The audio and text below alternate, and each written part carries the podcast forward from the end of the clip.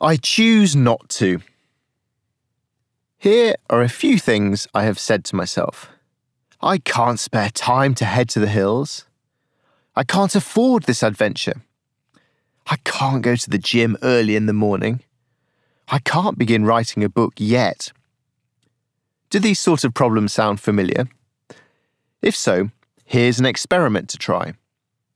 Instead of saying, I don't have the time to do this, say out loud the same phrase but beginning with, I choose not to.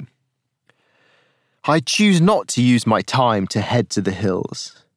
I choose not to spend my money on this adventure. I choose not to go to the gym early in the morning. I choose not to begin writing a book yet. Ouch! that small twist in the phrasing puts a totally different emphasis on each sentence. It tips the responsibility onto me rather than seeing myself at the mercy of the cruel caprices of the world. It shows me where my true priorities lie. I don't prioritize time for heading to the hills. I don't prioritize writing a book. Of course, there are limits on our lives. The universe does occasionally kick you where it hurts and few of us have as much time, money, or expertise as we'd like to have. So there will be many times when we can't get what we want. Wishing for something will not make it come true. I spent a long time feeling despondent because all my efforts to publish my first book were failing. I've never managed my dream of living in the mountains. I've never won one of the three adventure film prizes I covered. Tough luck. That's life. Dreaming big is not enough. Following a passion or having a fire inside you does not bend the cosmos to your desires, whatever people on social media say.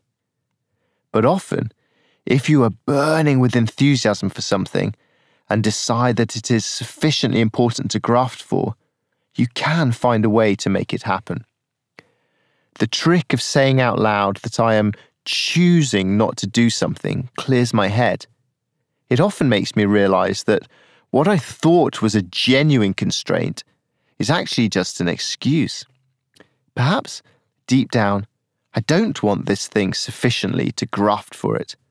I want to be the noun, but don't have the stomach to do the verb.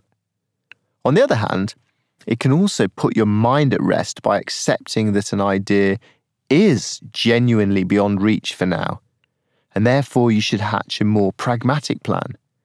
Either way, you're now a little closer to an honest answer. Over to you.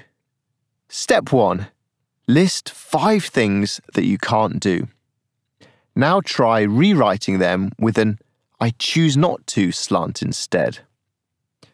Step two How do these sound now? Unfair? Wrong? Or a little too close to the bone?